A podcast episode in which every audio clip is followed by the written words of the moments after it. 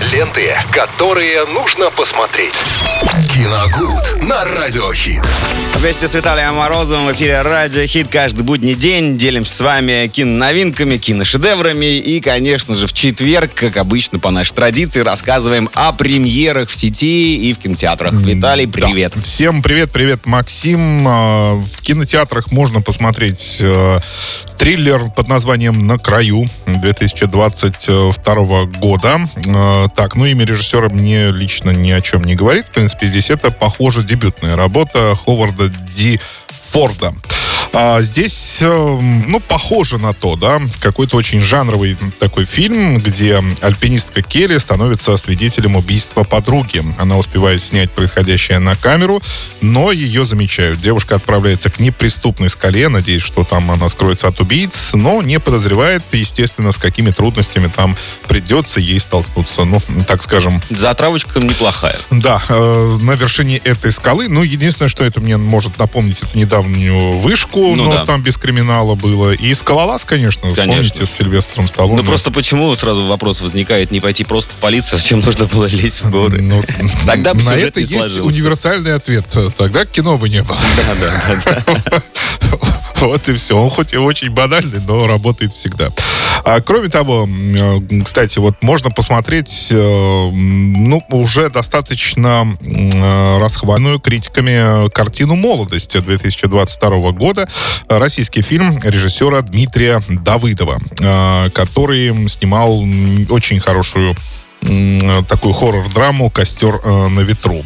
Ну, не хоррор-драма, а просто драму «Костер на ветру». Так. А здесь рассказывается о молодом человеке, его зовут Василий, он возвращается в поисках счастья и друзей в свой родной город, из, даже не город, а родное село из Москвы, из столицы. Но, э, приехав, понимает, что бывшие одноклассники уже давно повзрослели, у них есть дети, у них работа, забота, все в жизни течет по правилам. И не желающий с этим э, мириться Василий э, вдруг э, приносит, ну, просто хаос в жизни абсолютно всех людей, с которыми был знаком, потому что продолжает веселиться, кутить и, так Подбивает, далее. в общем... Да, ну, в общем, подчеркивает э, то, что мелочи. возраст, в принципе, не помеха тому, чтобы чувствовать себя молодым. Это не драма, нисколько здесь, хочу сразу подчеркнуть, это скорее комедия. Здесь все философские вопросы, которые обычно, так скажем, режиссеры подают, э, ну, в таком немножко грустном ключе. Здесь наоборот, здесь все подано достаточно весело. Но будем надеяться, что комедия очень хорошая получилась. Номинирована она, кстати, на лучший фильм э, приза «Золотой Георгий». А, так, ну и что онлайн-премьеры, ну, здесь, э, безусловно, главное на этой неделе, это, конечно, Азазель э, от э, компании Кинопоиск, она представляет эту э, картину. Там именно на этой площадке выходит этот сериал. Это первое дело Ираста Фандорина. Но я думаю, что вы знакомы уже с этой картиной. Ее выпускали в очень далеком то ли 2002, то ли 2003 году, я точно не помню.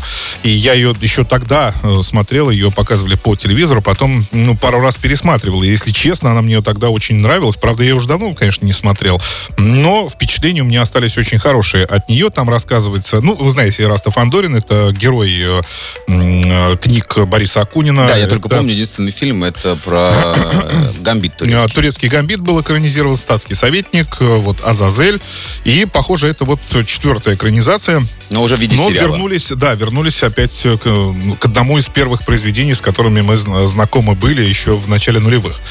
А, там э, рассказывается о некой тайной организации, она называется Азазель, э, и там происходят какие-то очень загадочные, пугающие события, и Расту Фандорину нужно будет расследовать, докопаться до сути, в чем э, смысл вообще существования этой организации. Но Здесь э, единственное, о чем хочу предупредить, если, может быть, кто-то еще не знает, э, место действия будет э, перенесено в альтернативную реальность будущего даже. Не mm-hmm. сегодняшнюю альтернативную, а даже в реальность будущего. То есть, эм, если вы ожидаете что-то костюмного детектива в, в в стиле, да, фильма 2002 года, то здесь этого здесь не будет. Здесь э, что-то такое киберпанковское уже будет примерно происходить.